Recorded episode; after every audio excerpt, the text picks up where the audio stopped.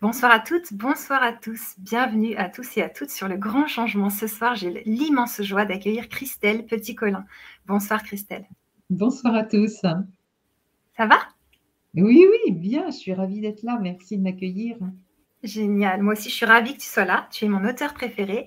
Et ce soir, tu vas nous raconter plein de choses passionnantes parce qu'il y a plein d'hypersensibles dans notre public et on en a marre de se faire manipuler. Donc, euh, on va aborder une conférence qui va s'appeler Pourquoi les hypersensibles sont-ils si manipulables? Mais tout d'abord, j'aimerais bien que tu nous racontes un petit peu ce que tu fais. Est-ce que tu accompagnes des personnes? Est-ce que tu, je sais que tu écris plein de livres, j'ai lu tous tes livres. Voilà, voilà.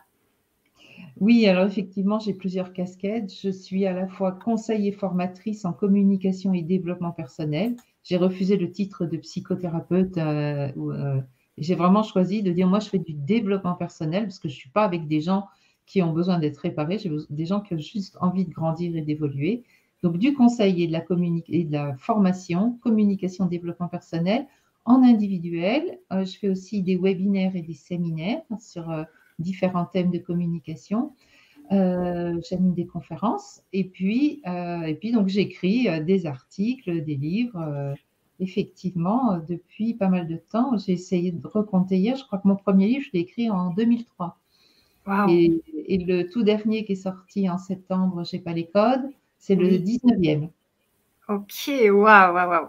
Et le premier, c'était sur euh, les émotions, c'était sur quoi? Oui, le tout premier, c'était Émotions, mode d'emploi, un petit bouquin sur les émotions. Et tout de suite derrière, un livre sur la communication avec les enfants qui s'appelle Bien communiquer avec son enfant. C'était les, deux premiers, euh, tout premiers des, petits, des petits livres pratiques. Et après, bah, j'ai pu arrêter d'écrire jusqu'à euh, jusqu'à il n'y a pas longtemps. Waouh, c'est génial. Merci beaucoup. Alors, je voulais présenter tes livres. Donc, il y a Je pense trop. Voilà. Après, Je pense mieux. Donc, c'est la suite. Est-ce que c'est la suite? Oui, c'est en fait, c'est même plus que la suite, c'est la réponse à l'abondant courrier que j'ai reçu à la suite de la sortie de Je pense trop. Les gens ont lu Je pense trop et m'ont dit oui, mais dans le livre, vous abordez pas ci et comment on fait pour ça. Et d'ailleurs, je voulais vous donner mon avis sur ça, etc. Et donc, c'est presque un livre euh, dialogue, hein, puisque c'est un livre qui répond, euh, qui répond au lecteur. Hmm, super. Et après, tu as voulu attaquer par rapport aux enfants. Oui, ça a été aussi, j'ai finalement, je me rends compte, souvent écrit à la demande des lecteurs qui me disent oui, mais dans votre livre, vous ne nous parlez pas de ci, vous ne nous parlez pas de mi, et comment on fait pour ça, etc. Donc, c'était déjà l'objet de Je pense mieux. Et pour mon enfant pense trop, c'est à les, parents qui me disaient euh, je me suis reconnue dans votre livre Je pense trop, ça m'a fait beaucoup de bien, mais ça m'inquiète aussi parce que j'ai reconnu mon enfant. Et alors, la, la phrase clé classique, c'était je ne veux pas qu'il souffre comme moi je souffre dans Donnez-nous des clés pour l'aider à ne pas souffrir. Et là, j'ai découvert en, me penchant sur le cas des enfants euh, hypersensibles, le niveau de souffrance qu'avaient vécu les hypersensibles dans leur enfance, pratiquement tous harcelés à l'école, incompris, rejetés, euh, passant pour bizarre, etc. Et puis maintenant, euh, depuis quelques années, étiquetés psy très rapidement, hein, autistes, surdoués, TDAH, 10, euh, toute la listanie des 10, dyslexiques, etc. Et des étiquettes qui sont de toute façon toutes plus stigmatisantes les unes que les autres. Alors, euh, autant essayer de s'en affranchir et de, rétablir le fait que trop penser n'est pas une maladie. Complètement. Et euh, en lisant Mon enfant pense trop, je me suis rendu compte que ça parlait aussi à l'enfant intérieur de l'adulte, en fait, c'est ça? Absolument. J'ai écrit ce livre avec deux niveaux. Le premier niveau, effectivement, je l'ai écrit pour les adultes, parents et, et enseignants qui voudraient comprendre comment fonctionnent ces enfants et comment les aider à grandir en, toute sécurité, et aussi en matière de réhabilitation pour les enfants intérieurs blessés, de mmh. toutes les hypersensibles qui n'ont pas été du tout, du tout euh, euh, accompagnés dans, leur croissance et où, où personne n'a été en mesure de leur dire qui ils étaient et pourquoi ils fonctionnaient comme ça. C'est une immense, immense maltraitance pour les, les hypersensibles. C'est clair, c'est clair, c'est clair. C'est clair. Bah, justement, tu vois, je vais raconter juste une petite anecdote. Moi, en fait, je suis tombée sur ce livre euh, dans la librairie euh, il y a longtemps, quand j'avais 23 ans, et j'ai une amie aussi en même temps qui m'a dit lis ça. Et quand j'ai lu ça, Vraiment. Je me suis dit, bah, ça c'est moi et je comprends mieux qui je suis et j'ai arrêté de vouloir être autre et de me dire je suis vraiment trop bizarre et tout ça. Et à partir de là, j'ai commencé à m'assumer.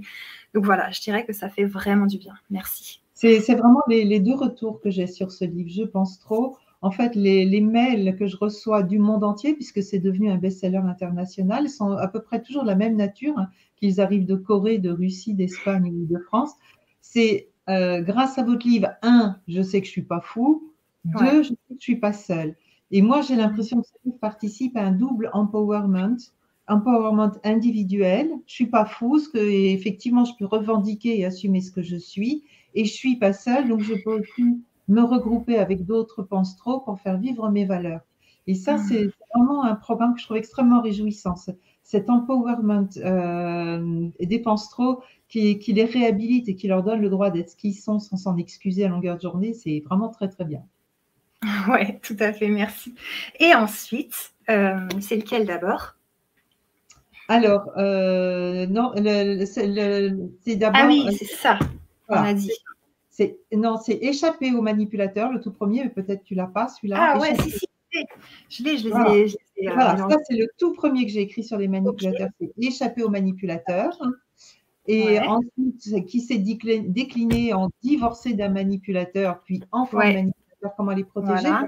Au fur et à mesure que les gens pouvaient se libérer avec le premier livre, j'ai eu euh, là aussi une clientèle qui s'est, euh, j'ai envie de dire, aggravée. C'est-à-dire que les, oh. gens, les gens disaient, soit ils m'écrivaient, grâce à votre livre, Échapper au manipulateur, je me suis libérée et je revis. Soit ils me disaient, j'ai lui échappé au manipulateur et j'y arrive pas parce que je suis mariée avec lui ou elle. Et on a des biens en commun, on a des enfants en commun. C'est comme ça que j'étais amenée à écrire divorcer d'un manipulateur, un emploi à plein temps. Puis, ça.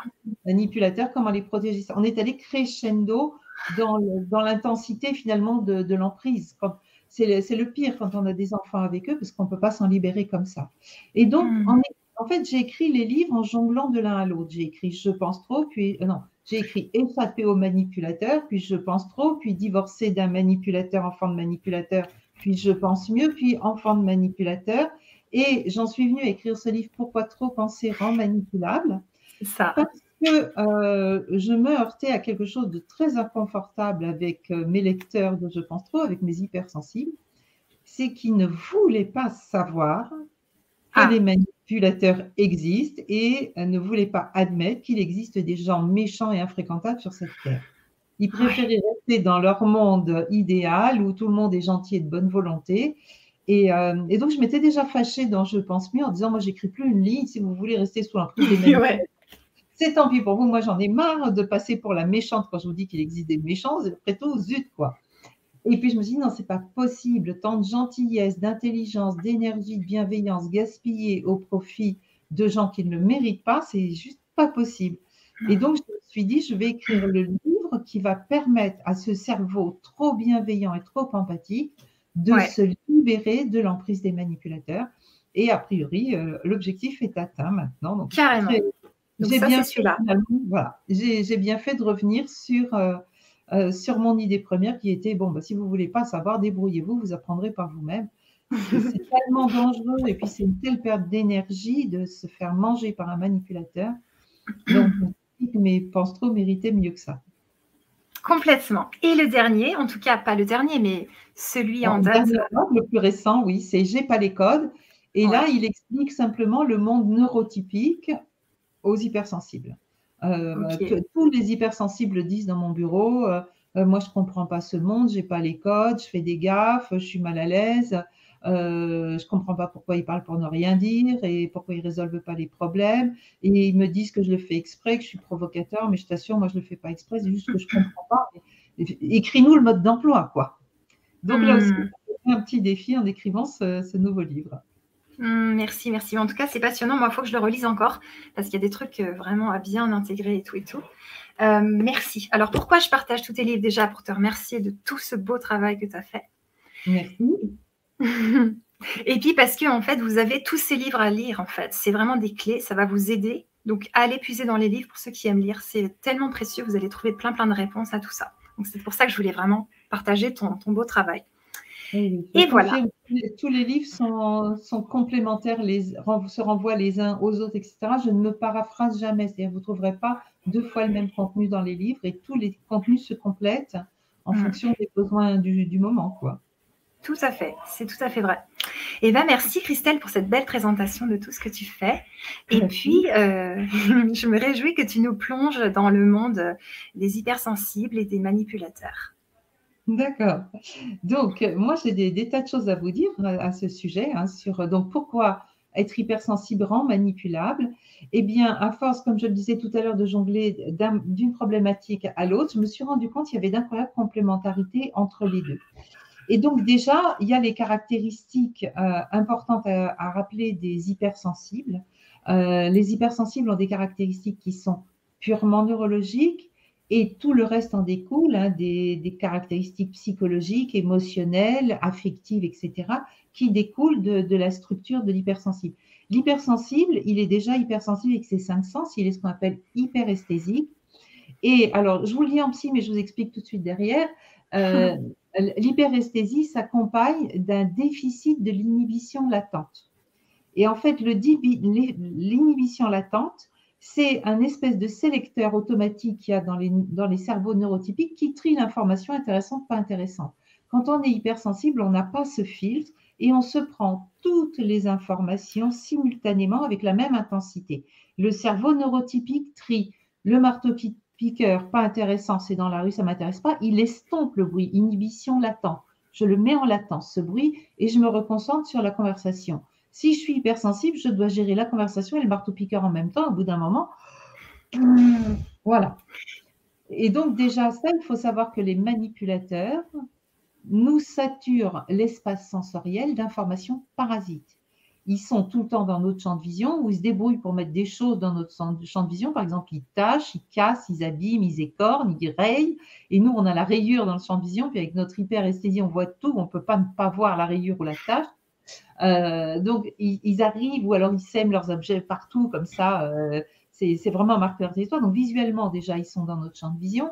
Auditivement, c'est des gens qui sont à la fois bruyants, envahissants mais qui se débrouillent aussi pour faire plein de petits bruits parasites qui nous, nous rendent dingues. Euh, au niveau euh, purement olfactif, euh, s'ils ne ramènent pas de la crotte sous les semelles, ils ont un parfum qui est entêtant.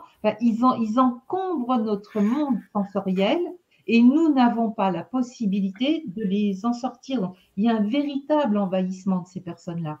Quand ils sont dans la pièce, on peut plus se concentrer. Donc déjà, notre cerveau commence à s'éparpiller.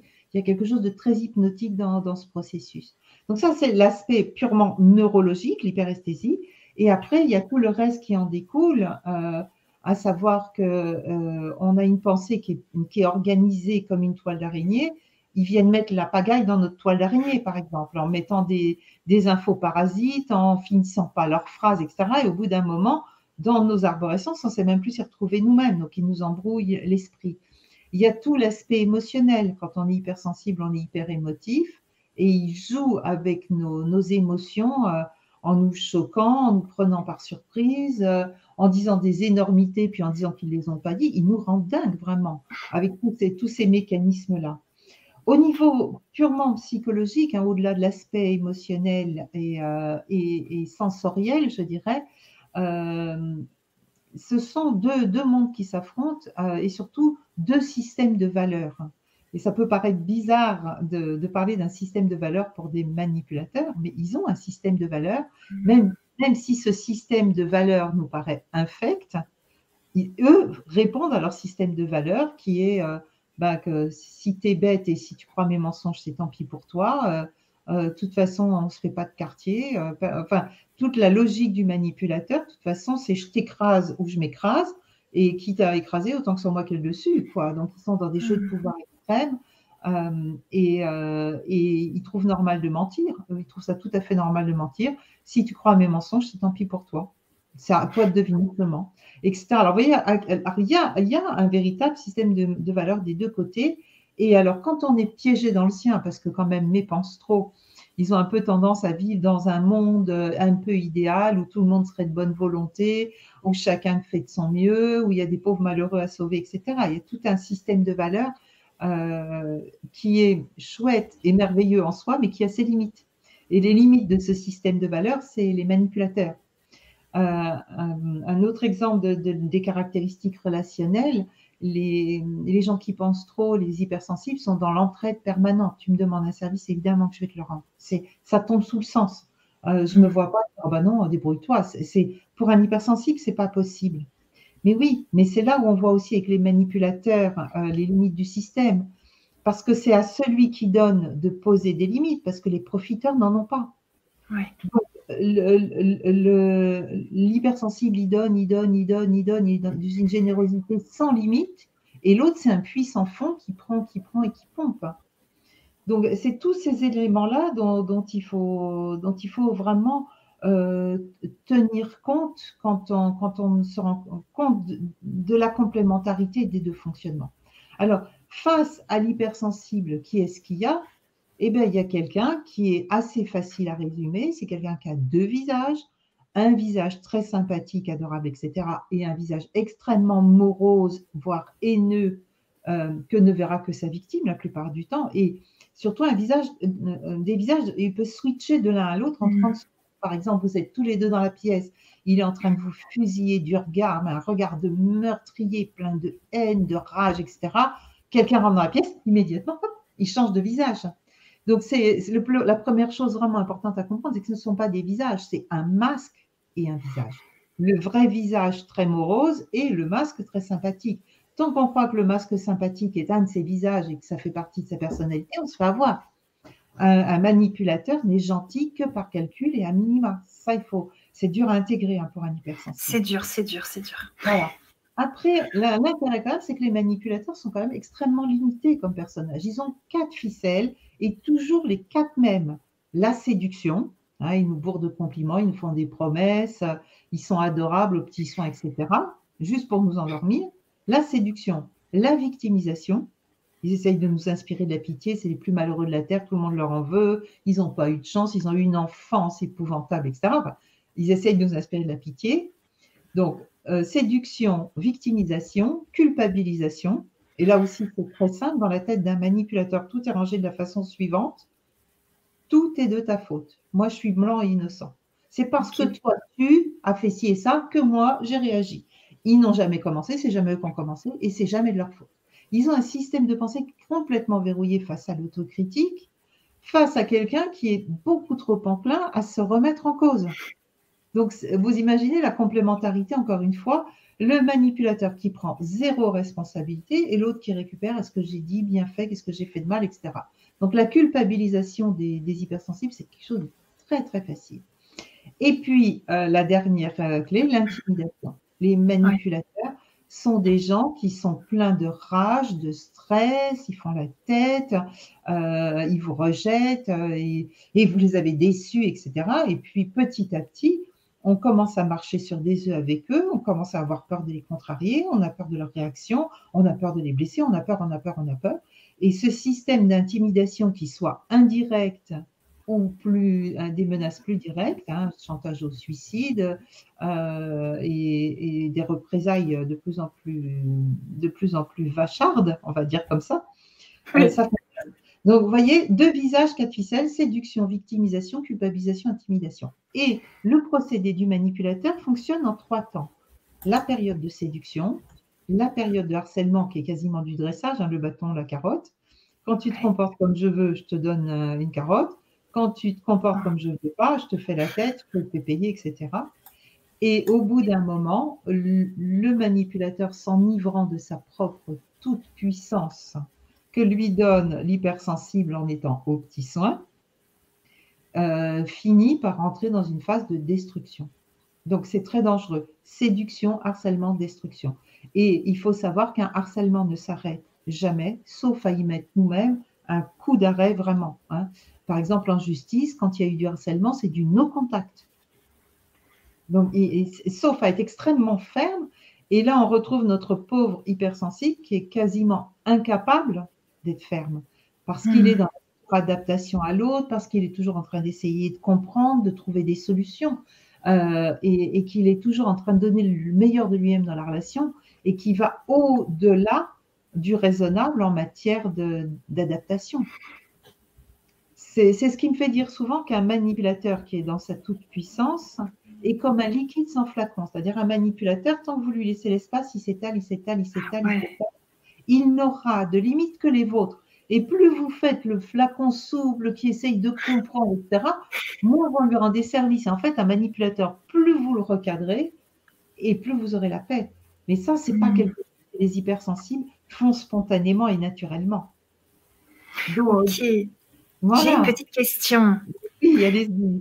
Mais si ça va trop vite euh, dans, ton, dans ta conférence, tu me dis, tu diras après, mais c'est juste, euh, est-ce que par exemple, euh, pour ne pas vivre cette phase de destruction, on peut cadrer le manipulateur et donc il ne va pas essayer de détruire?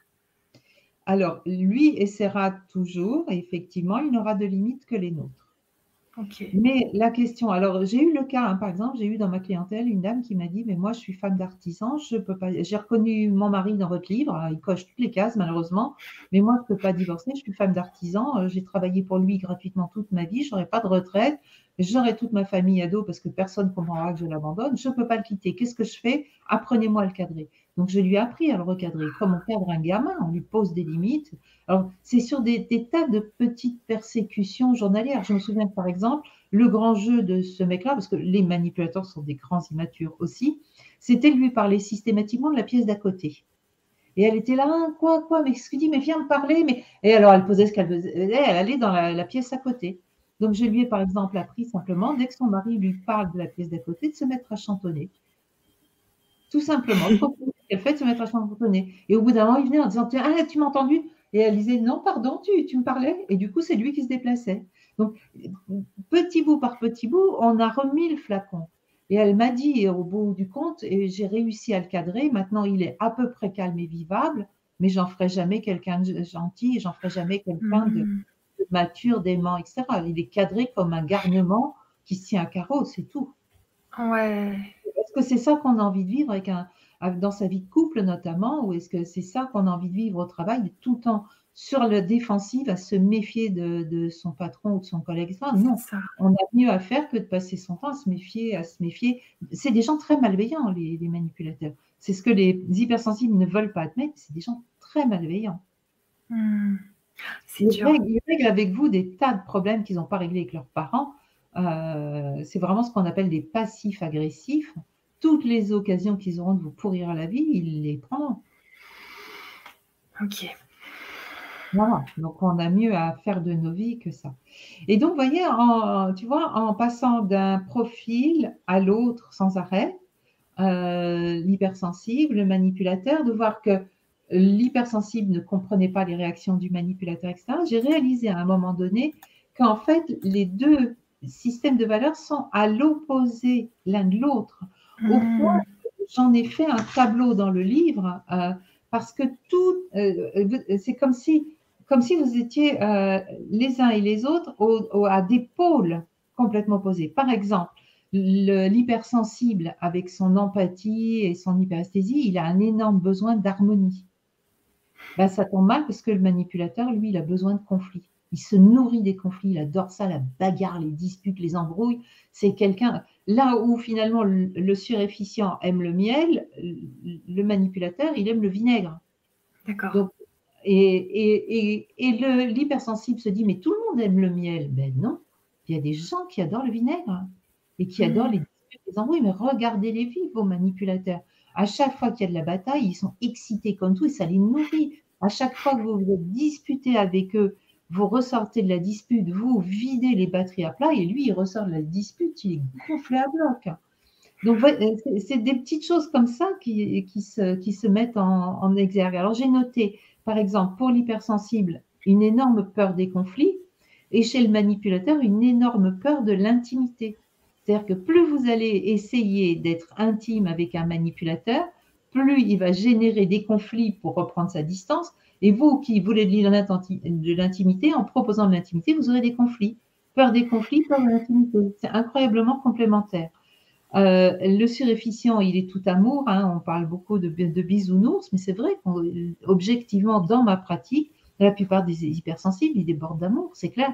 Bah oui, mais en face, il a, il a quelqu'un qui est haineux. Un, manipulateur ou une manipulatrice, c'est quelqu'un qui est une boule de haine ambulante. Alors, l'autre truc que j'ai trouvé vraiment très intéressant, c'est que le surefficient est quelqu'un qui est bienveillant gratuitement. Il est toujours, voilà, ça, voilà, il est bienveillant gratuitement. Eh bien, le manipulateur ne comprend pas la bienveillance gratuite. Lui, il est gentil qu'à minima et par calcul. Donc, plus vous êtes gentil et bienveillant avec un manipulateur, plus vous activez sa paranoïa. Puisqu'il se dit, euh, s'il est gentil, c'est qu'il veut m'endormir, et s'il ne voit pas pourquoi vous essayez de l'endormir, ça le rend fou.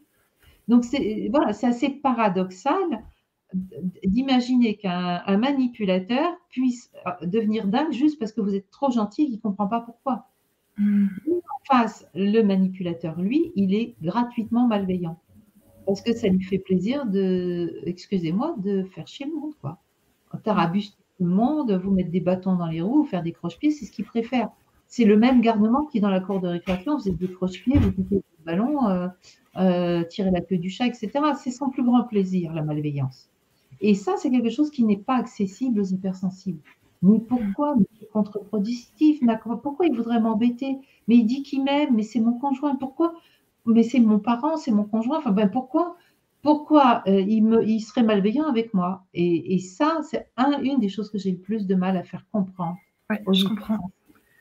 Voilà, j'en ai retrouvé plein des comme ça, donc je peux vous les lister. La gentillesse face à la méchanceté, la gratitude face à l'ingratitude, un manipulateur. Hmm. Jamais merci, jamais merci. Quelqu'un de très chaleureux face à quelqu'un de glacial. Il suffit de se mettre à pleurer devant un manipulateur pour voir à quel point il est glacial. Il vous regarde pleurer avec une espèce de moue de dégoût en pensant que Berk, euh, décidément, vous avez, vous avez des petits nerfs. L'hyperesthésie face donc à ce que je vous ai dit, euh, cet envahissement qui, qui, vient en fait du fait que les manipulateurs sont des gens très vides. Donc ils ont un énorme besoin de surstimulation. C'est pour ça mmh. aussi qu'ils en commun, etc., c'est qu'ils sont tellement vides et nous, on est tellement plein qu'on aurait juste besoin de calme à l'extérieur. Voilà, euh, après, euh, moi j'ai noté que les hypersensibles sont des gens bourrés d'énergie et que les manipulateurs sont des gens paresseux. Et il y a même un manipulateur, alors c'est là aussi, moi je suis des fois frustrée parce que moi je sais qui sont les manipulateurs parce qu'ils m'écrivent des fois. Et ah. pendant, les fêtes, j'ai reçu un mail. Bonjour, je viens lire votre livre Échapper aux manipulateurs je suis un manipulateur, vous nous avez très bien décrit. Vous avez juste oublié un point important, le parasitisme. Bonne soirée. Voilà. Moi, ah ouais. Et il le fait en plus, le parasite. Donc il le sait très bien. Et voilà. Et après, je me dis, mais en plus, zut, il a raison. Merci. Mais c'est trop tard, le livre écrit, mais il a raison. Le parasitisme, c'est des gens paresseux. Et il y a d'ailleurs en séance des manipulateurs qui me l'ont dit. Ma femme, elle a plein d'énergie, moi, j'ai pas d'énergie, je reste avec elle parce qu'elle a de l'énergie. Je suis comme un champignon sur un tronc d'arbre, je lui mange son énergie. Ça a été dit texto par un manipulateur. Donc, effectivement, ils sont paresseux, ils sont vides, et nous, avec notre énergie, on porterait le monde. Donc, en, voilà. Alors, j'ai noté aussi que les, les surefficients sont des gens qui sont extrêmement doués pour la joie de vivre et que les manipulateurs sont sinistres et rabat-joie au point que je recommande quelquefois à mes clientes, je leur dis, écoutez, essayez de sortir de la douche en chantonnant et chronométrer le temps qu'il mettra à vous agresser. Il faut vous écraser ce sourire imbécile sur la figure. Il ne supporte pas la joie de vivre, le plaisir, la détente. Il faut qu'il gâche la fête, qu'il gâche tous les bons moments. C'est des sinistres récits et des rabat-joie. Voilà, après, l'hypersensible, il est tout le temps dans le doute, à se remettre en cause, etc le manipulateur, il est bourré de certitudes, il a tout compris de la vie, tout le monde est bête sauf lui, euh, à lui on ne la lui fait pas, etc. Il y a un côté très, voilà, hein, euh, très, très affirmé, etc. Les, les, hypersensibles sont des hyper responsables, là où les manipulateurs, avec leur immaturité, sont complètement irresponsables. C'est vraiment des gens, mais euh, le sens du danger, tout ça, rien du tout, rien du tout Ils sont, ils sont voleurs, ils sont malhonnêtes, ils sont menteurs, ils n'assument aucune conséquence de ce qu'ils font, etc. L'un qui est sincère, l'autre hypocrite. L'un qui est honnête et droit, l'autre qui est un tricheur, un voleur, un escroc. Euh, l'hypersensible souvent est très modeste, là où le manipulateur est extrêmement vantard. Vous voyez, c'est incroyable. Et il y a un moment donné, il faut réaliser, et je vais faire ma liste là-dessus, que le manipulateur finalement est un, est un malfaiteur qui vit sans foi ni loi, et que tant que nous mettons notre intelligence à son service, nous devenons son complice et nous lui fournissons une aide logistique, des excuses et des alibis qui décuplent son pouvoir de nuisance. Hmm. Et ça, je voudrais vraiment que les hypersensibles l'entendent ce soir. Euh, en vous mettant au service d'un pauvre manipulateur si malheureux qui a tellement besoin de vous, vous devenez son complice et vous décuplez son pouvoir de nuisance. Parce qu'un manipulateur paresseux et vite comme il est, s'il ne s'appuie pas sur votre énergie et votre intelligence, il est hors d'état de nuire. Voilà, à bon entendeur, ça c'est dit. Merci. J'ai vraiment un cœur de, vous parler de ça. Carrément. Et alors, ça me vient une petite question. Est-ce qu'il y a des degrés de manipulateurs Tu vois des personnes qui, sont, qui le sont moins ou est-ce qu'ils le sont tous au même niveau? Alors, effectivement, il y a des degrés. Euh, alors, euh, petit scoop ce soir, quel est le problème du manipulateur? Je suis, à ma connaissance, la seule auteure à soutenir cette thèse mais je suis persuadée que j'ai raison. Sur ce coup-là, je me sens comme Copernic avec ses planètes. J'ai remis le système solaire dans le bon sens. Qu'est-ce qu'un manipulateur ou une manipulatrice? C'est une personne qui a l'apparence d'un adulte, les responsabilités d'un adulte et qui, en fait, dans sa tête, n'a pas grandi. Vous croyez avoir en face de vous un adulte, vous avez un vieil enfant, bête, méchant, mal élevé, mal cadré, qui règle avec vous les problèmes qui n'a pas avec ses parents et qui se croit encore dans la cour de récré, qui veut être le chef de la cour de récré. Et donc ça, c'est vraiment très, très important à comprendre. Vous avez en vous un enfant méchant. Attention, hein, il ne s'agit pas de le plaindre et de dire le pauvre, il a besoin d'une maman ou d'un papa. C'est un enfant méchant. Et, et, donc, la dangerosité du manipulateur va dépendre de l'âge mental auquel il s'est fossilisé. Et pour moi, un manipulateur, ça a entre 3 et 12 ans. Les manipulateurs de 12 ans, c'est les hommes politiques. Disons 12 ans d'âge mental. Voilà.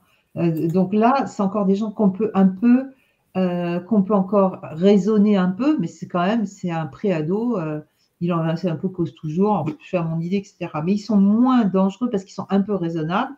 Alors que plus vous reculez en âge, plus vous vous approchez de ce qu'on appelle le pervers narcissique. Le pervers narcissique, pour moi, il a entre 4 et 5 ans. Il est resté bloqué au stade sadique anal de Freud. Donc, il est très intéressé par les trous de balles. Il faut le savoir quand même. Hein, et le cacaproute, c'est vraiment son niveau. Euh, et ça en fait quelqu'un d'assez sadique. C'est pour ça que les pervers narcissiques sont sadiques, c'est qu'ils ont 4-5 ans d'âge mental. L'âge où on arrache les pattes des mouches euh, et on tient la queue du chat. Voilà, et où on a le niveau d'inconscience qui fait que quand on arrache les pattes de la mouche, on s'en fiche qu'elle est mal. Hmm. Mais à ma connaissance, je suis la seule auteure à défendre cette thèse. Mais à chaque fois que j'en parle en séance, les gens me disent Mais oui, j'ai repéré chez mon mari, chez ma femme ou chez mon patron euh, quelque chose de très, très immature. Des fois, j'ai l'impression que notre fils aîné, il est plus mature que lui ou elle. Ouais. Il a quel âge Votre fils aîné, il a 7 ans. Aïe. Si le, fils aîné de 7 ans est plus mature que son parent, euh, ça veut dire que l'autre, bah voilà, vous avez, vous avez épousé un gamin de 6 ans. Voilà. ok. Et oui, c'est important de comprendre ça. Ouais, vraiment, merci. Ça fait une bonne différence. Carrément.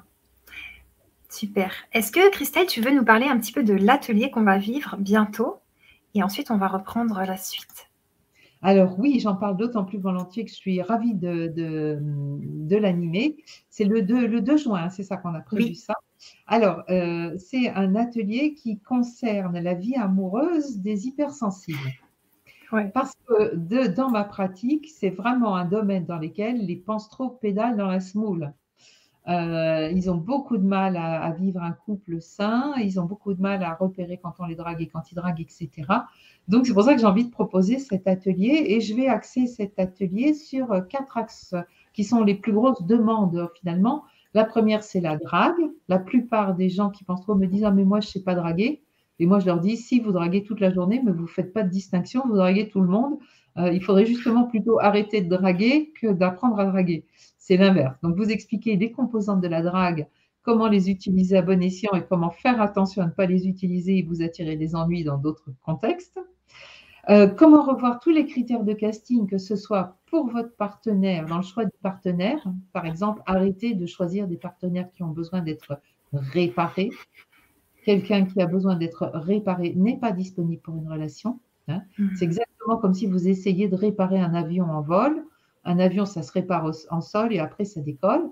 En pleine, en pleine relation, on ne peut pas réparer les gens. C'est donc on les répare avant et voilà, et c'est pas votre, votre job en plus de réparer les gens. Ou alors vous ouvrez un cabinet de thérapeute. Mais dans ce cas-là, vous ne vous sortez pas avec. Voilà, il faut être clair. Et revoir aussi les, les, critères de la relation. Tout en rêvant d'harmonie, etc., les, les, gens, les hypersensibles se laissent enfermer dans des relations de maltraitance extrême. Quoi. Donc ça, il faut arrêter. Il faut qu'est-ce que c'est une relation saine et mettre en place les, warnings qui permettront, les petits voyants qui disent là je suis dans le vert, là je suis dans le rouge, pour, euh, pour s'orienter. Je voudrais aussi vous apprendre à dealer avec votre propre dépendance affective. Vous donnez trop, trop vite, trop fort euh, et ça vous noyez votre partenaire euh, sous votre besoin de donner de l'amour. Vous apprendre à gérer vos peurs, vos doutes et votre insécurité que l'autre n'a pas apporté. Et il faut vraiment que vous compreniez aussi qu'il faut vous aimer pour pouvoir être aimé par les autres. Comment voulez-vous aimer quelqu'un qui ne s'aime pas? Ça ne marche pas. Donc, je vous donnerai aussi des clés pour ça. Et puis ensuite, d'apprendre à rentrer progressivement dans une relation. En général, les surefficients vont beaucoup trop vite et malheureusement, les manipulateurs aussi. C'est là où vous vous retrouvez bien sur le même terrain. C'est piéger l'autre le plus vite possible Hein, euh, parce que je suis dans la peur que ça m'échappe, etc. Donc, développer la confiance et la patience, euh, apprendre à y aller par paliers dans la relation et mettre en place un espèce de système qui vous permette de vérifier presque tous les six mois, au début très souvent, puis après tous les six mois, si votre relation est saine si ça se passe bien. Voilà. Normalement, avec tout ça, euh, à la fin de l'atelier, vous devriez être bien outillé pour pour pouvoir euh, rentrer dans les relations amoureuses avec un peu plus de sécurité. Super, c'est parfait. Merci beaucoup, Christelle. Donc, euh, l'atelier, il est disponible à vie. Donc, vous pouvez l'acheter à tout moment quand vous voyez cette vidéo. Vous pouvez l'acheter dans trois ans ou quand vous voulez et vous revoir, en fait le replay. Donc, voilà, et je vous mets le lien dans le chat et sous la vidéo. Voilà, voilà. Donc, on peut poursuivre la conférence. Voilà. Alors, bah, je venais de vous expliquer qui étaient les gens qui pensent trop, les hypersensibles, qui sont les manipulateurs, les extraordinaires complémentarités qu'il y a entre eux, et je venais de vous tirer les oreilles en disant, maintenant, il faut vraiment être clair, un manipulateur, c'est quelqu'un de malveillant et de méchant. Euh, et tant que vous refusez de le comprendre et que vous vous mettez à son service, bah, vous devenez son complice. Mmh. Voilà. Et donc, pour ne plus être le complice d'un manipulateur, qu'est-ce qu'il faut faire? Eh bien, il faut surtout arrêter de faire un certain nombre de choses. Et là, j'ai repéré tous les comportements des hypersensibles qui aggravent le climat de manipulation mentale. D'abord, la première chose, c'est qu'il faut arrêter de jouer les sauveurs. Les, les, hypersensibles, avec leur gros cœur très généreux, euh, voudraient sauver tout le monde tout le temps. Et quand on est dans le rôle de sauveur, on attire des victimes professionnelles. Mmh. Une victime professionnelle, je vous l'ai dit, un deuxième ficelle du manipulateur, la victimisation, je suis qu'un pauvre petit, son côté parasite et paresseux, prends-moi en charge, fais tout à ma place. Et donc, il faut arrêter de jouer les sauveurs. Euh, il n'y a pas d'adulte qui ait besoin d'être sauvé par un autre adulte. Il faut vraiment être très clair là-dessus. Ou alors, il, ou alors, il faut qu'il soit vraiment inconscient et en sang euh, dans le caniveau. Mais sinon, euh, c'est on a tous notre paquet. Ça, c'est vraiment quelque chose que je voudrais que les hypersensibles comprennent. Amélie Nothomb disant dans un de ses romans, Je suis comme tout le monde, donc j'ai beaucoup souffert. Moi, je connais personne d'épargné sur cette planète. On a tous notre paquet. Il, vient tôt, il vient tard. On a des périodes de rémission. On a l'impression que tout va bien dans notre vie. Bien coup, l'univers nous renvoie euh, plein, plein d'ennuis. Moi, je connais personne d'épargné. Et donc, il faut arrêter de croire qu'il y a des gens qui souffrent plus que d'autres. Nous avons tous beaucoup souffert, nous souffrons tous beaucoup. Et les manipulateurs, simplement, sont plus pleurnichards que les autres. Ah, moi, il n'y a que moi qui souffre, vous, êtes tous des mauvais, c'est que moi qui souffre. Et il faut arrêter d'y croire. Et, et pour ça, le mieux, c'est de faire la distinction entre la compassion et la pitié. La pitié, c'est se croire supérieur. Finalement, moi, je suis forte, euh, hein, je vais porter les autres, etc. C'est très prétentieux, finalement, la pitié. Hein. S'imaginer que nous, on a des solutions pour les autres. Hein. Euh, euh, et la compassion, c'est comprendre que l'autre souffre et qu'il a juste besoin du lien humain et de nos encouragements pour avancer lui-même. On ne porte pas les gens, on marche à leur côté. C'est vraiment ça qu'il faut que vous compreniez. Alors, si le sujet victime, bourreau, sauveur vous intéresse, j'ai écrit un livre aussi sur ce sujet aux éditions Jouvence. Et dans ce livre, je donne les règles d'une relation d'aide saine. Il ne s'agit pas de ne plus s'aider les uns les autres, mais quand on aide l'autre, de l'aider de manière constructive. Un exemple tout bête, votre façon d'aider doit viser l'autonomisation de la personne et non pas la prise en charge. Et comme ça, vous allez tout de suite faire un tri entre les victimes professionnelles et les autres. Hein. C'est, le, le, proverbe chinois, celui qui donne du poisson à l'homme qui a faim le nourrit pour la journée. Si vous lui apprenez à tenir une canne à pêche, vous le nourrissez pour la vie. La façon les autres doit toujours être de leur apprendre à tenir une canne à pêche. Et là, vous verrez tout de suite les paresseux qui voulaient du poisson passer leur chemin, ça vous fera des vacances. La deuxième chose qu'il faut arrêter de faire, c'est de leur trouver tout le temps, tout le temps des excuses. Votre cerveau d'hypersensible est une usine à fabriquer des excuses aux autres. Bizarrement, votre cerveau ne vous trouve jamais aucune excuse à vous-même, mais quand il s'agit d'excuser les autres, hein, alors la machine à, à, trouver des excuses fonctionne, fonctionne à plein, et ça, il faut arrêter. Et pour arrêter, il ne faut pas confondre être méchant et être malheureux. Et il ne, faut pas, il ne faut pas confondre non plus comprendre et excuser. Je peux comprendre, mais il y a des comportements qui sont juste inexcusables. Hmm. Agresser, insulter, mettre en danger, etc., c'est des comportements qui sont inexcusables. Donc, euh, il faut arrêter de trouver des excuses aux comportements déviants. Vous pouvez avoir de la compassion pour la personne et pas de la pitié, mais arrêtez de lui trouver des excuses. Et c'est à vous aussi de signifier que tel et tel comportement sont inacceptables pour vous. Mais encore faut-il être conscient de ça. J'ai beaucoup de gens dans ma clientèle, comme les limites ont été transgressées de manière tellement progressive et sournoise, ils se rendent même plus compte qu'ils sont sortis de la zone d'acceptable et qu'ils acceptent des trucs que personne ne devrait accepter. Alors là, je vais vous donner une petite astuce si vous en êtes là. Euh, imaginez-vous que c'est votre petit frère ou votre petite sœur qui vit votre relation.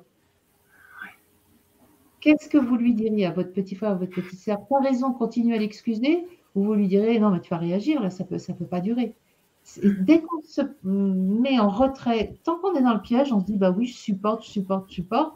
Le jour, on se dit mais si c'était mon petit frère ou ma petite sœur qui supportait ça, mais je lui dirais mais barre-toi, mais reste pas avec une personne comme ça et aussi bien dans le cadre privé que dans le cadre professionnel. Ne supporte pas un boulot pareil, mais c'est du harcèlement ce que tu vis.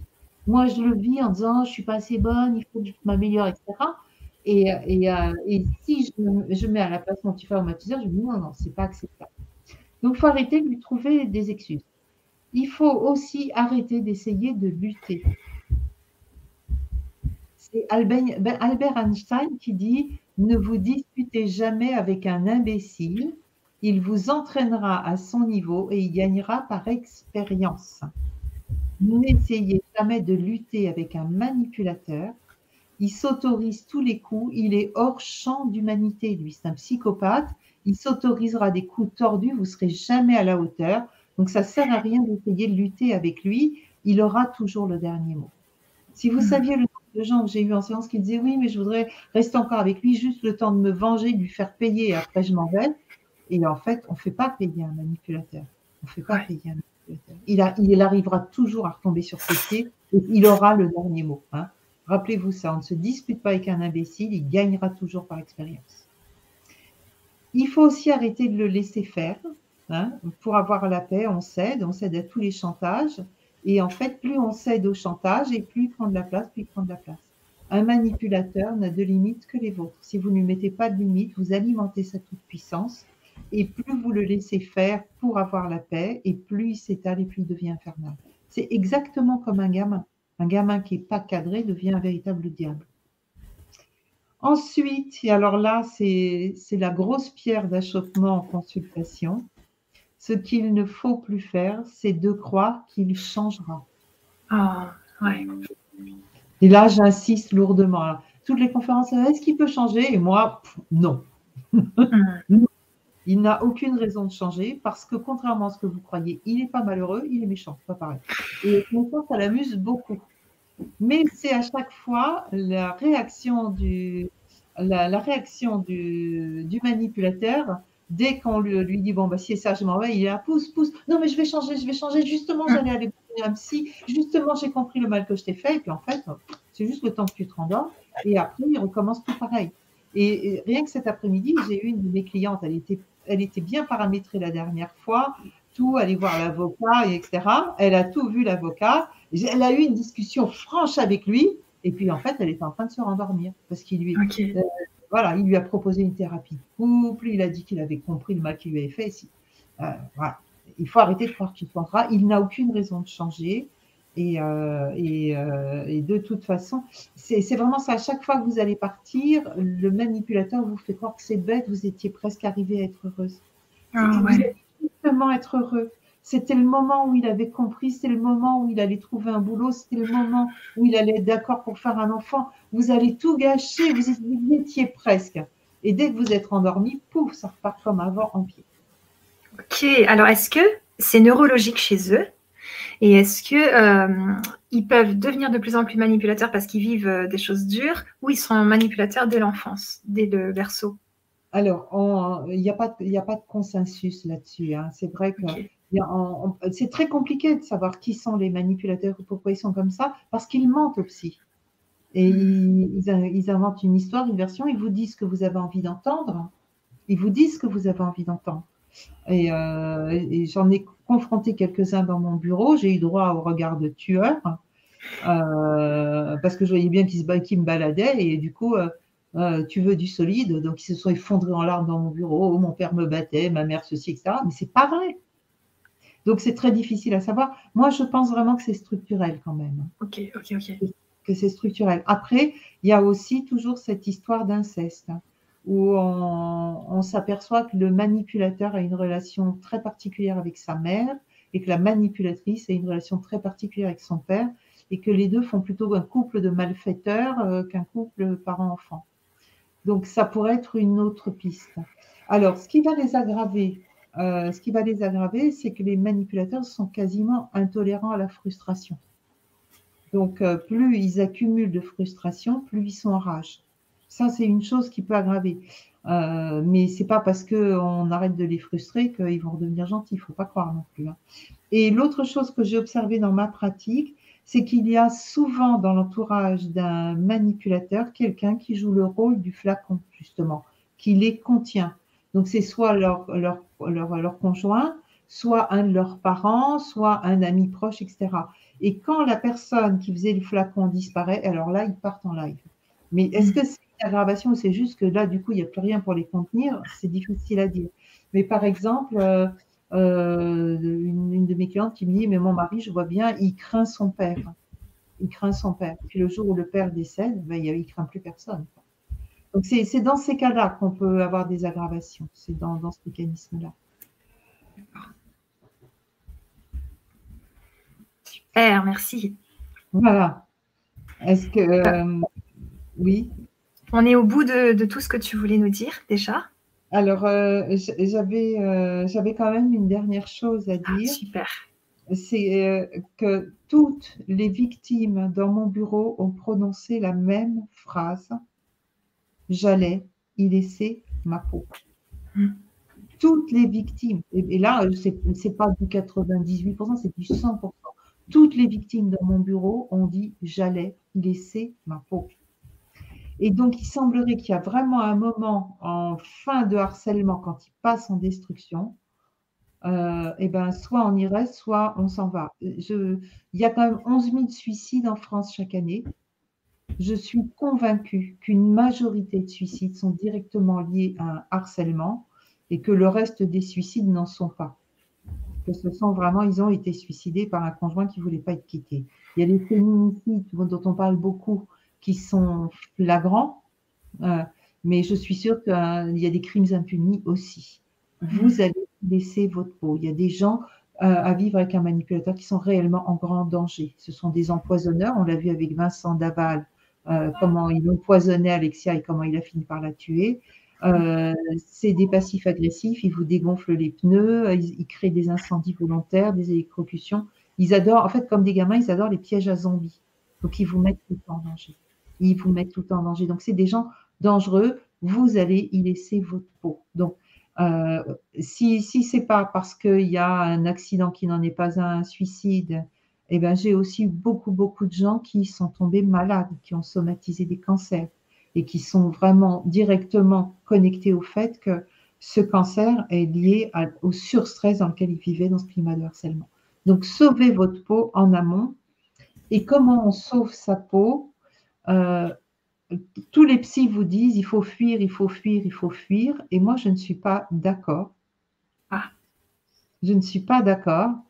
C'est pas fuir qu'il faut faire, c'est s'évader. Et pour moi, la dynamique est différente. Dans la fuite, je laisse tout derrière, mes enfants, mes papiers, euh, ce qui m'était cher, etc.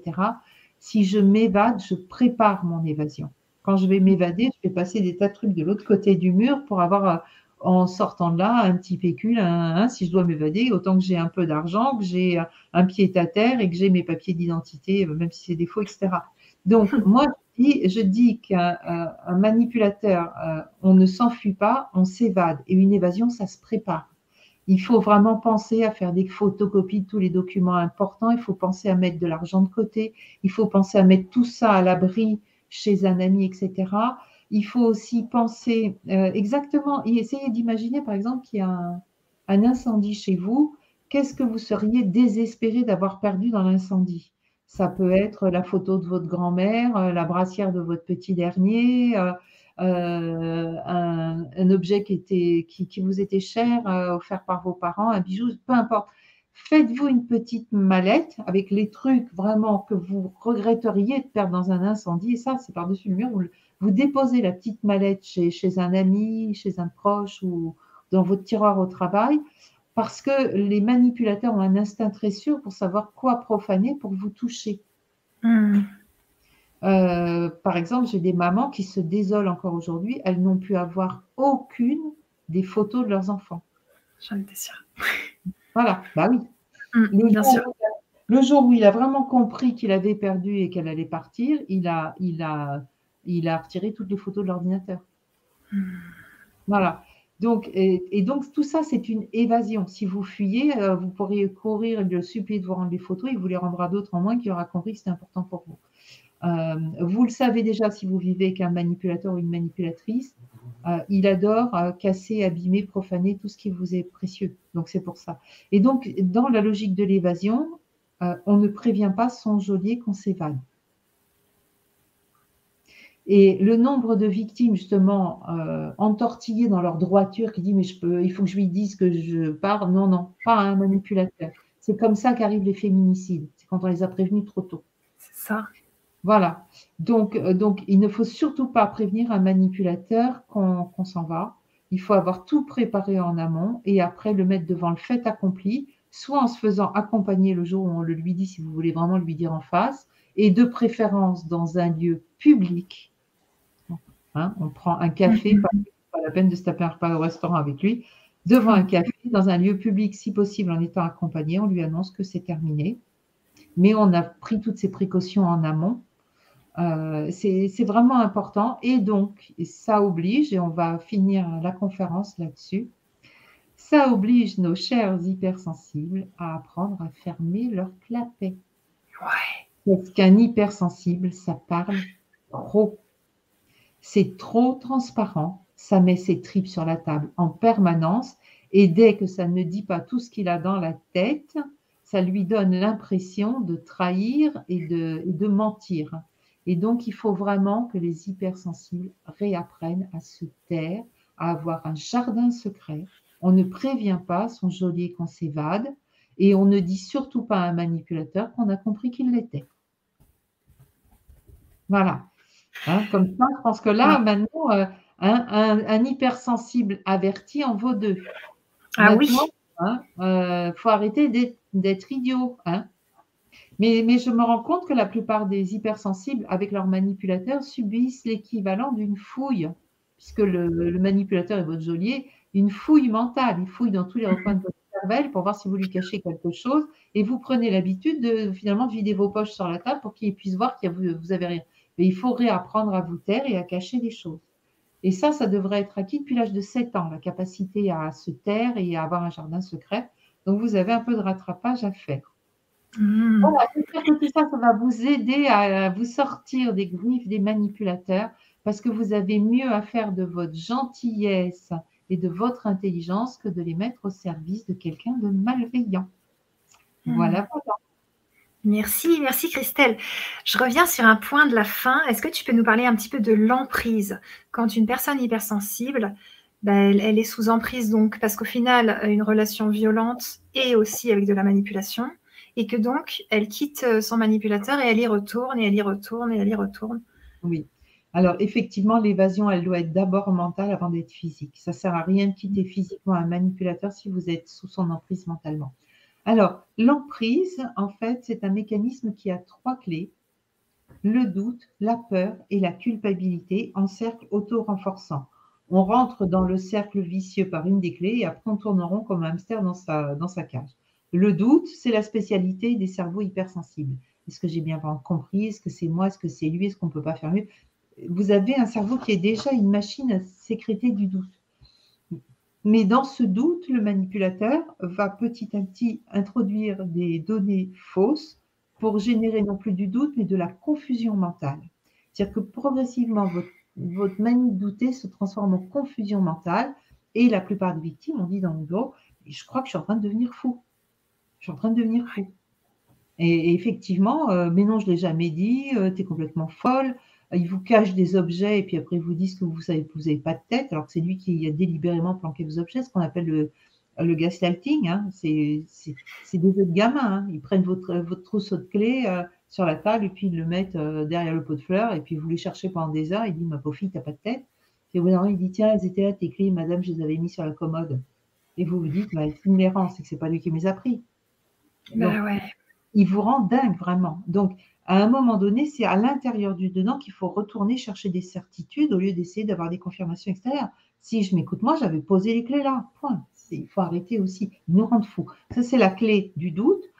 Ensuite, la peur, on en a un petit peu parlé. C'est des gens nerveux, irritables, euh, qui font des scènes pour un oui, pour un non. On a peur de les contrarier, on a peur de les blesser, on marche sur des œufs avec eux, etc.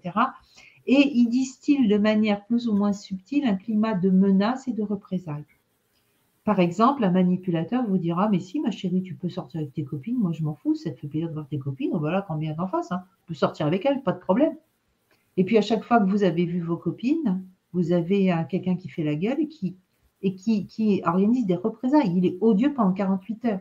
Et c'est à vous de faire le lien et il n'ira. Mais non, je m'en fiche que toi, tes copines.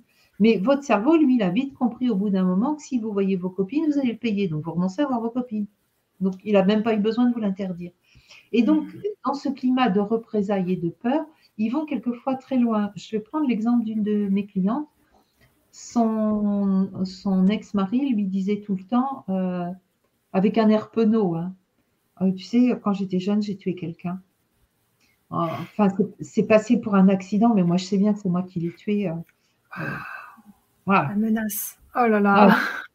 Alors, oh ça, hein, moi, je suis capable de tuer quelqu'un et en plus de le faire passer par un accident. Hein, puis le tout avec un air penaud, hein, quand même. Histoire de. Ah. Voilà. Et à une autre occasion, lui dire Je t'aime tellement que si quelqu'un voulait te faire du mal, moi, je suis capable de le tuer pour te défendre. Ça veut dire il ne faut pas trop que les mecs s'approchent de toi non plus. Mais ça veut mm. dire que je suis toujours capable de tuer.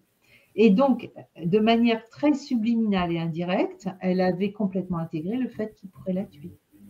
Oh Voilà. Donc la, peur, la peur, la peur. Donc au début, c'est juste de la peur, de contrarier, de, blesser, de machin. Puis petit à petit, ça se transforme en une angoisse latente avec des accès de panique. Et la troisième clé, qui est la culpabilité, hein, je vous l'ai dit au début, tout est de votre faute. Lui, il est blanc et il est comme neige. C'est jamais lui qui a commencé. C'est parce que vous, vous avez fait ça que lui, il a fait ça. Hein. il ne fait que réagir à vous, ce pauvre manipulateur. Euh, et, à force, ben, vous vous mettez à adopter sa façon de penser. C'est-à-dire qu'on passe de la culpabilité à ce qu'on appelle le syndrome de Stockholm, où on épouse complètement la façon de penser de son ravisseur. Donc, je vais avoir par exemple euh, euh, une, dame qui va arriver en séance et qui va me dire Mon mari est un homme parfait, il fait tout ce qu'il peut pour me consentir, mais moi, je suis vraiment une très mauvaise mère et puis je crois que je suis dépressive parce que vraiment, et après, quand on creuse, il fait rien du tout pour la contenter, il n'est pas du tout le meilleur des maris, mais elle a épousé complètement son discours. Et mm. donc, après, ça s'auto-entretient, confusion mentale, panique, euh, syndrome de Stockholm, et c'est comme ça qu'on est sous emprise. Ok, merci. Alors, on a Nelly qui te pose une question. On en a déjà parlé, mais elle aimerait plus de précision dans les différences entre les manipulateurs et les pervers narcissiques, s'il te plaît. Alors, comme je l'ai dit tout à l'heure, pour moi, la différence entre un manipulateur et un pervers narcissique, c'est un degré de cruauté qui est lié à son immaturité. Euh, et, donc, euh, il y a les manipulateurs les plus âgés, ceux qui ont 12 ans d'âge mental, c'est surtout les hommes politiques, hein, souvent 12 ans d'âge mental, euh, sont les plus raisonnables, donc sont ceux avec qui on peut le mieux cohabiter.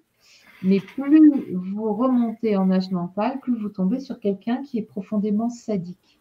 Et comment savoir euh, Je l'ai dit un peu, peut-être un peu trop rapidement et un petit peu légèrement. Euh, c'est Freud qui parle du stade sadique anal. Et, et, on retrouve chez les, chez les pervers narcissiques vraiment quelque chose de cet ordre-là. Ben là, par exemple, dans le procès, dans le procès euh, Amber euh, et euh, Johnny Depp, Johnny Depp se plaint qu'elle a, fait caca dans le lit. Voilà. Juste pour l'embêter, lui. Et il dit qu'elle dit que, dit que c'est les chiens et il sait très bien connaître une différence entre un étron de chien et un étron humain. Et elle a délibérément fait caca dans le lit pour, en représailles vis-à-vis de Johnny Depp. Donc là, on a un comportement très régressif, on va dire. Je disais, tout ce qui tourne autour du prout balle les intéresse beaucoup. Ils ont beaucoup de blagues caca-prout. Et quand ils en sont là, c'est des gens très dangereux parce qu'ils sont vraiment au stade sadique et ils ont, c'est là où ils ont le moins d'empathie. Et là, on retrouve notre pervers narcissique, euh, qui, est, qui est vraiment quelqu'un euh, voilà, qui a du plaisir à faire souffrir. Le manipulateur plus âgé, à partir de 7-8 ans, il ne veut pas qu'on l'embête et moment elle est pénible. Euh, mais mais il n'est pas, pas à ce niveau de sadisme-là. Je ne sais pas si ça répond mieux à la question. Donc la différence pour moi, c'est juste un degré, un degré de cruauté et de sadisme. Ok, merci. Euh, il y a Luna qui te demande, est-ce que c'est de la maladie mentale, Christelle, la manipulation? Alors, là aussi, euh, il n'y a pas consensus hein, sur le sujet. Euh, je crois que c'est Yvonne Pensée-Bonissol qui parle d'une psychose blanche c'est-à-dire qu'ils sont fous mais que ça ne se voit pas. Mais qui dit fou et psychose dit soignable, ce que j'ai dit tout à l'heure, pour moi, ils ne sont pas soignables. Pour moi, c'est une structure mentale. Euh, je retrouve chez pratiquement tous les manipulateurs la structure mentale du psychopathe. Hmm. Est-ce que vous voulez que je vous explique comment on, reconnaît un psychopathe?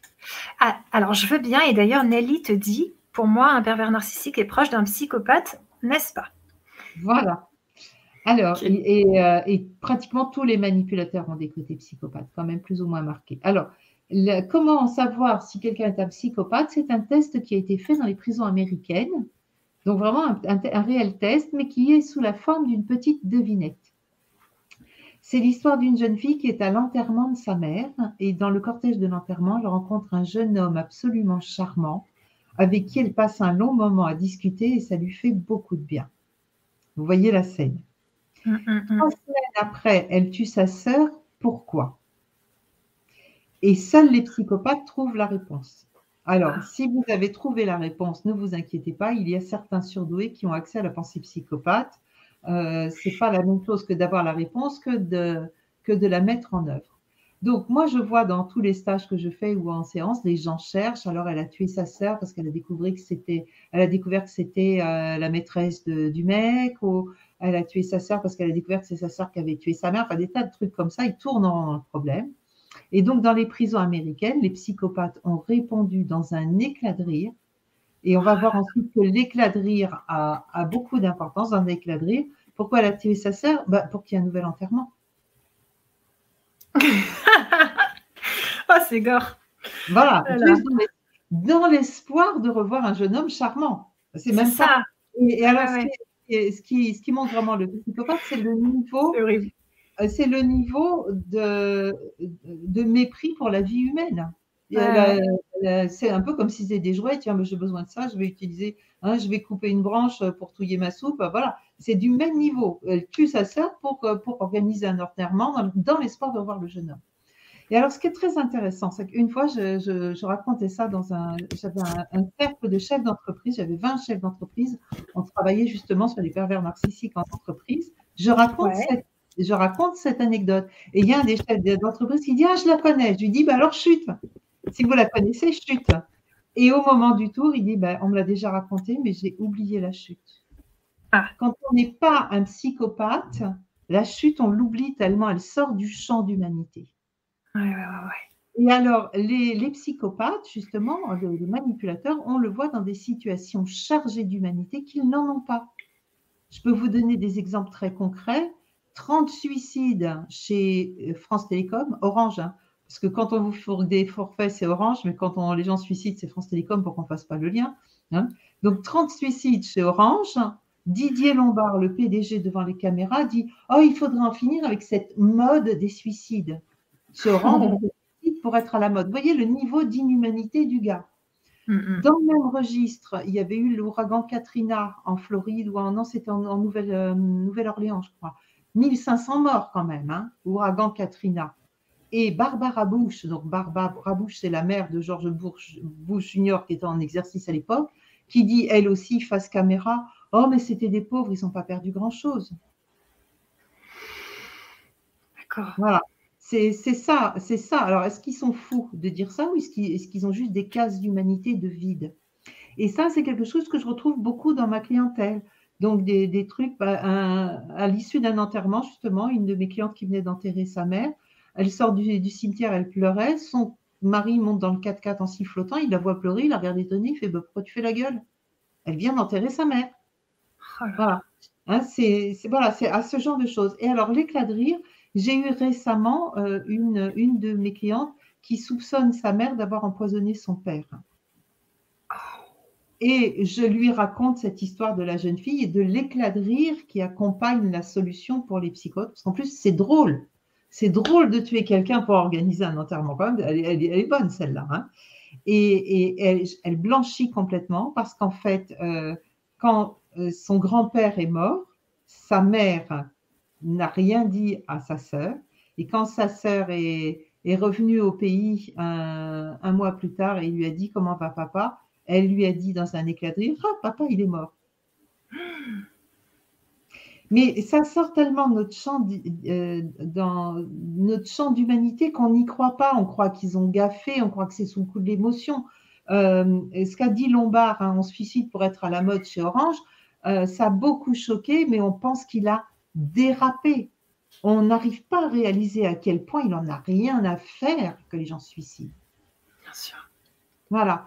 Donc, est-ce que ça explique un petit peu mieux ce que c'est qu'un qu'un psychopathe et un, et un pervers narcissique Ils ont ce niveau d'insensibilité qui est difficile à admettre quand c'est votre conjoint. C'est effrayant. Quand c'est le père de mhm. vos enfants, quand c'est la mère de vos enfants je, dis, euh, je voudrais faire cette petite parenthèse, je dis manipulateur au sens générique. Hein. Il y a autant de manipulatrices que de manipulateurs. Hein.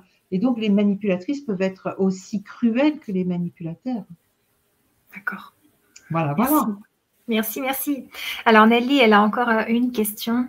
Elle te demande, moi, ça m'a énormément bloqué pour m'exprimer du coup, donc d'être manipulée, tout ça. Elle a peur d'être manipulée. Comment faire dans ce cas? Qu'est-ce que tu en penses, Christelle? Alors, euh, eh ben, j'ai envie de dire, euh, Nelly, tu as raison d'être prudente. Je hmm. reproche souvent aux hypersensibles de signer des chèques en blanc relationnels aux gens.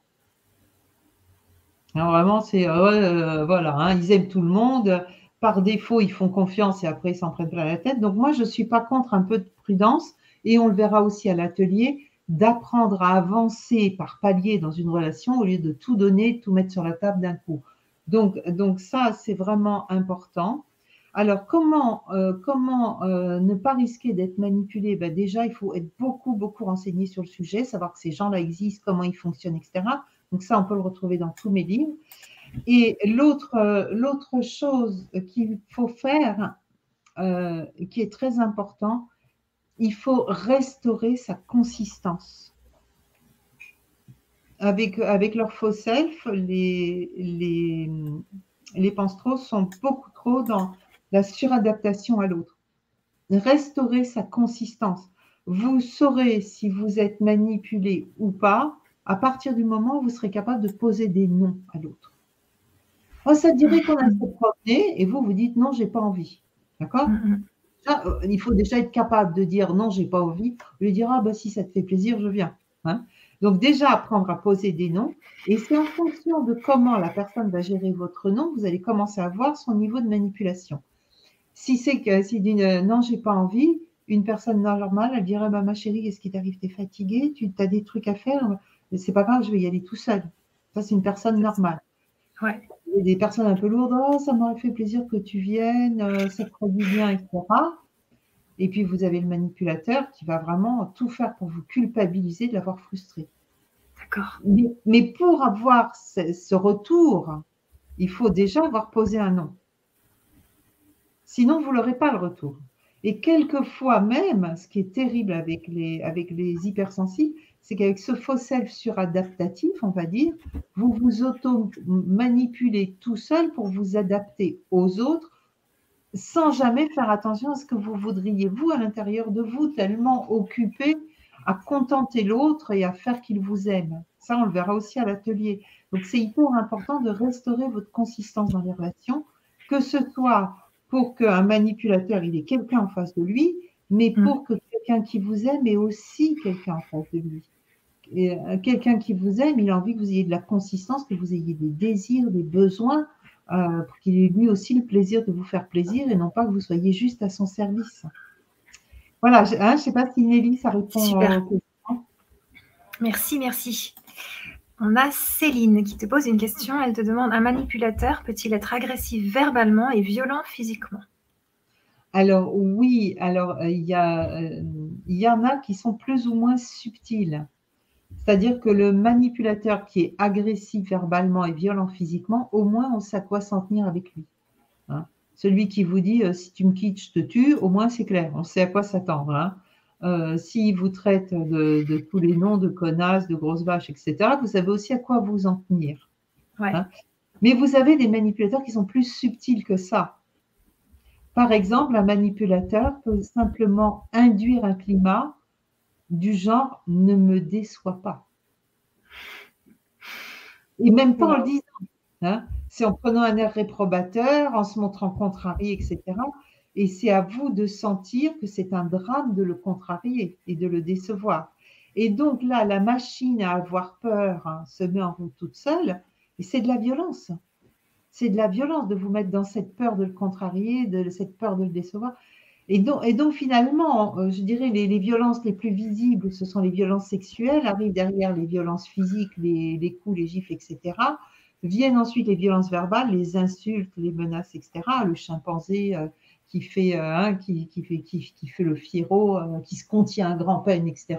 Il y a beaucoup de comédie aussi, dans beaucoup de théâtre chez les manipulateurs. Au moins, ça, c'est visible. Et vous avez des manipulateurs qui sont beaucoup plus subtils que ça, et vous vous retrouvez euh, pétrifié d'angoisse sans savoir exactement ce que vous redoutez et pourquoi. Et ça aussi, c'est de la violence. Ça aussi, c'est de la violence. Donc voilà, tout dépend de l'intelligence hein, et du niveau de machiavélisme de votre manipulateur de toute façon, une emprise, c'est violent. C'est ça. Merci.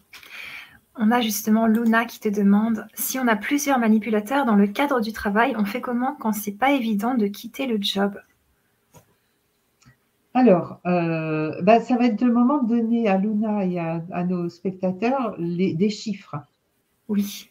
Alors, statistiquement, statistiquement, les manipulateurs et les manipulatrices représenteraient entre 2 et 4% de la population. D'accord. Ce qui est à la fois peu et énorme. 2-4%, on dit, ben non, ils ne sont pas tant que ça finalement. Sauf que statistiquement aussi, nous connaîtrions tous environ 300 personnes par leur prénom. Hein, c'est-à-dire de manière suffisamment proche pour ne plus s'appeler Monsieur Dupont, Madame Durand, mais euh, Pierre et Jacqueline. Quoi. Et donc, si, je, si moi je connais 300 personnes par leur prénom, ça veut dire que statistiquement, j'ai en permanence entre 6 et 12 manipulateurs qui gravitent autour de moi. Et oui, c'est statistique, hein, 2 à 4% de la population et moi qui connais 300 personnes par leur prénom, ça fait que statistiquement, j'ai entre 6 à 12 manipulateurs. Ça peut être un voisin, ça peut être mon plombier, euh, ça peut être un collègue, ça peut être un oncle, une tante, ben, voilà, 6 à 12 manipulateurs. Et vu leur pouvoir de nuisance, ben, on est quand même pas mal cerné. De l'intérêt aussi d'apprendre à les gérer. D'accord? Alors, j'ai eu confirmation de ces chiffres à plusieurs reprises, et notamment une fois où j'animais aussi encore un stage avec des chefs d'entreprise, et c'est une DRH qui s'exclame 2 à 4% de la population, oh là là, ma pauvre, vous y êtes pas, moi j'en ai bien, j'en ai au moins une dizaine dans ma structure. Et je lui dis combien d'employés avez-vous? Elle me dit 450. Je dis ben non, le quota est bien, le quota est bien respecté. 2 hein, à 4% de manipulateurs, une structure de 450 personnes, ça fait bien une dizaine de manipulateurs. Mais vous voyez les dégâts que ça peut faire dans une structure, 10 manipulateurs. Donc c'est pour ça que plus on sera nombreux à savoir qui ils sont, comment ils fonctionnent et à les cadrer, mieux ça vaudra. Après, pour répondre à Luna, qu'est-ce qu'on fait dans ce cas-là? Euh, Eh bien, on considère que ce sont ces manipulateurs dont finalement on n'a pas grand-chose à faire, euh, sont des opportunités excellentes d'apprendre à les gérer. Dans, mmh.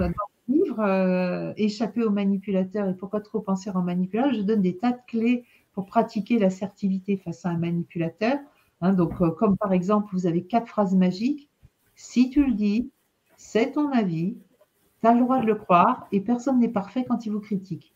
Ça coupe court à toute la discussion. Oui, de toute façon, on ne peut pas te faire confiance, c'est ton avis. Ouais, tu fais jamais rien correctement. Si tu le dis. Hein, voilà.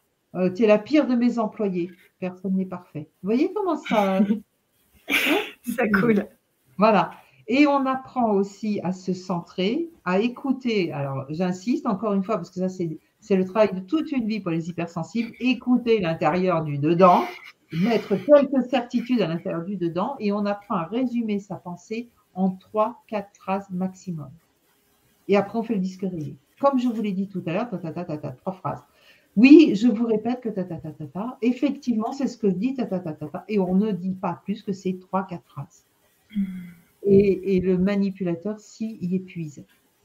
Donc, c'est intéressant aussi d'apprendre euh, à désaffectiver les relations, à, à Cortoltec à ne pas le prendre pour soi.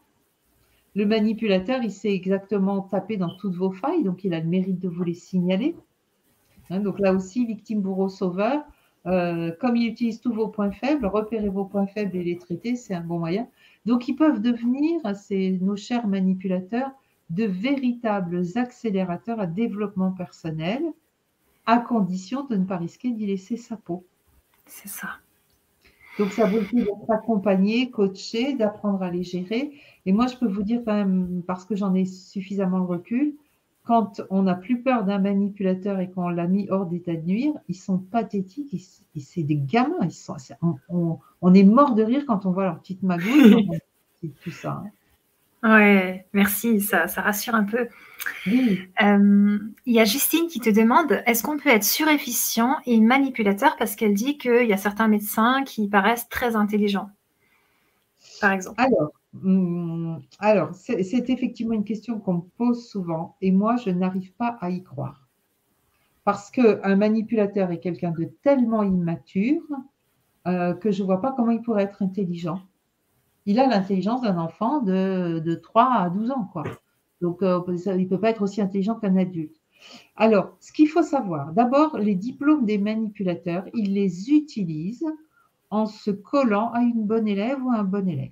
Je vous donne un exemple concret tiré de ma, pratique. Une de mes clientes qui était architecte, dont le mari était aussi architecte et très manipulateur, et elle me parle de ses agents, et puis j'éclate de je il est vraiment con. Elle me dit, ouais, hein.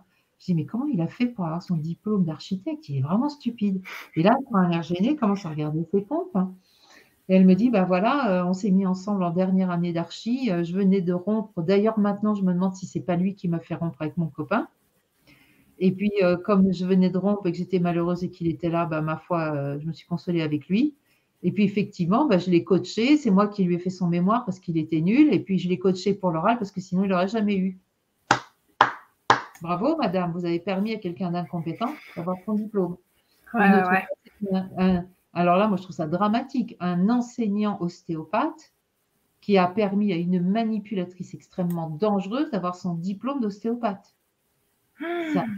Quand je vous disais qu'on est complice, hein, elle l'avait, excusez-moi, je vais être grossière, mais elle l'avait bien sucé, elle a eu son diplôme. Voilà. Donc, il y a un moment donné, j'ai vraiment beaucoup, beaucoup de, doutes sur. Alors, les manipulateurs, c'est des gens qui, sont, qui savent très bien réseauter, s'appuyer sur les réseaux. On les retrouve dans tous les trucs, style franc-maçon, Rotary, etc. Ils réseautent. Et donc, ils ont des coups de pompe et des, coups de pouce et des coups de piston partout. Mais ce n'est pas de l'intelligence, ça, c'est de la magouille. On est d'accord. Et après, donc, voilà, comment ils ont leur diplôme et comment ils montent les échelons parce qu'il y a toujours quelqu'un, un, couillon, une couillonne, pour dire oh, le pauvre, je vais lui donner un coup de main, je vais lui faire son diplôme, je vais le pistonner dans ma boîte. Voilà, il y a toujours quelqu'un. C'est des parasites, ils trouveront toujours quelqu'un pour les pistonner. Et après, euh, ce qu'il faut savoir, c'est qu'un manipulateur est quelqu'un de menteur et de vantard.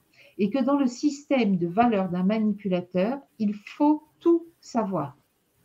Il ne dira jamais Ah, je ne savais pas, je suis ravi de l'apprendre. Donc oui, oui, il avait bien compris, vous parliez de ça. Ben, bien sûr qu'il connaît. Bah oui, ce livre, il l'a lu. Bah oui, ce film, il l'a vu. Bah oui, la mécanique des autos, il a un cousin qui lui a montré. Il sait tout sur tout. Donc nous qui sommes maladivement honnêtes, on se dit, s'il dit qui sait, c'est qui sait. Alors qu'en fait, c'est mm-hmm. bluff en permanence. Et cette vantardise permanence avec leur assurance, le fait qu'ils savent tout sur tout, ce sont des gros cons en général, arrive à nous miser nous faire croire qu'ils sont plus intelligents que ce qu'ils sont. Et le dernier point à propos de leur intelligence, euh, eh ben, c'est le côté psychopathe. Si vous lisez Machiavel, hein, le prince, Machiavel, il est épaté par César Borgia, qui lui paraît d'une intelligence extraordinaire. Parce que figurez-vous que César Borgia, il a eu l'idée d'organiser un dîner pour se réconcilier avec tous ses ennemis. Et puis, pendant qu'il était à table, il les a tous fait assassiner. Oh, qu'est-ce qu'il est intelligent, hein Donc, c'est là aussi euh, l'histoire de la, de la jeune fille et de l'enterrement tout à l'heure. Effectivement, la chute, elle nous prend par surprise parce que ça sort du champ de l'humanité. Est-ce qu'on est intelligent quand on sort du champ de l'humanité? Moi, je ne le pense pas. Donc, je suis une des, une des rares euh, à m'insurger en permanence pour dire non, il n'est pas intelligent, c'est pas possible qu'il soit intelligent. Ce sont des gens très instinctifs, ce sont des prédateurs, donc ils ont des réflexes de prédateurs, oui, mais intelligent, moi, j'y crois pas. Parce qu'en général, c'est parce qu'il y a un brave couillon d'hypersensibles dans leur entourage qui leur sert de base arrière et de logistique qui sont intelligents. Le nombre de fois où dans un divorce, euh, le manipulateur, il a trouvé une brave gourde pour lui, lui faire son divorce à sa place. Et c'est la nouvelle compagne du manipulateur qui a ratatiné la précédente en croyant sauver un innocent. Donc, il y a, la seule intelligence qu'ils ont, c'est de se faire, euh, de, de, s'appuyer sur des gens intelligents. Ça, oui. Mais pour le reste, je ne crois pas. Voilà. Et il y a quand même des cas où on dit, mais si je t'assure, il lit plein de bouquins, mais si je t'assure, il fait de la science et tout je demande à voir. Moi, je me laisse pas mystifier comme ça. Là, j'insiste vraiment. Non, ils ne sont pas intelligents. Et eh ben, en tout cas, déjà, il y a Christelle qui dit J'ai beaucoup appris grâce à vos livres, et même si ma tête dit non, mon corps les détecte. Sensation de mal-être soudain, etc. Donc, ça, c'est génial quand le corps. Euh, oui. Oui, oui, Christelle a raison. Nous avons tous, si nous écoutons les signaux, des réflexes de proie devant le prédateur. Et donc, euh, notre corps, il fait. Voilà. Et puis après, notre tête de bisounours dit Oh, mais il m'a rien fait, mais il a l'air gentil. Euh, euh, je l'ai mal jugé, etc. Ça, c'est une petite phrase que j'aime beaucoup, que je vois circuler des fois sur Facebook, c'est « Je te l'avais bien dit, signez ton intuition ». Si vous ne le sentez pas, la personne, mais barrez-vous. Si vous ne sentez pas le poste dans une entreprise, ne signez pas. Si vous ne le sentez pas, ne le faites pas. Carrément. Carrément. Euh, est-ce que tu connais les entités, Christelle? Les entités. Oui, tu euh, sais, les, amérantes qui se mettent sur les gens ou, dans les lieux. Oui. Alors, Luna, elle aimerait savoir si tu penses que euh, les manipulateurs sont bourrés d'entités. Donc, au final, ils sont commandés par des forces obscures, par des âmes, mais, ce n'est pas eux les commandants. Alors là, on va sortir de mon champ de compétences. C'est-à-dire que je suis, ouverte, je suis ouverte à toutes ces notions-là. Euh, j'ai moi-même fait des soins chamaniques. Enfin, je me suis fait faire des soins chamaniques. Je ne suis pas chamane. Euh, je me suis fait faire des soins, soins chamaniques. Euh, donc, je, pense qu'il peut y avoir hein, des cas de possession, des trucs comme ça. mais ça ne doit pas servir à dédouaner quand même. faire très attention à ça, quoi. Ouais. et puis alors là, vous m'entraînez sur un terrain qui n'est pas le mien. Donc, je suis ouverte à ça, j'y crois. Je pense qu'il y a des vrais cas de magie noire, des vrais cas d'envoûtement, des vrais cas de, euh, effectivement de possession, etc. Mais alors là, moi, m'exprimer là-dessus, je ne vais pas, très aidante. Ça marche. Et juste de façon simple, est-ce que tu penses qu'ils n'ont pas, euh, tu vois, de chakra du cœur? C'est-à-dire que là, ça marche pas bien, peut-être, euh, chez eux? Oui, oui, je pense qu'ils sont vraiment, c'est des coquilles vides, les manipulateurs. C'est des coquilles vides. Hein. Ils s'ennuient dans la vie, ils aiment rien, ils apprécient rien. Euh, c'est impressionnant à quel point ils sont vides. Hein. Et hmm. effectivement, ils sont comme des radiateurs cassés, quoi. Ils sont, ils sont glaciales. Waouh. Ok. Merci, merci, merci. Mais déjà, merci pour tout ça, Christelle. Voilà, bah, j'espère que vous êtes bien outillés et que Maintenant, vous n'allez plus vous laisser piéger et devenir leur complice. Hein. Je compte sur vous. Hein. C'est important. Carrément.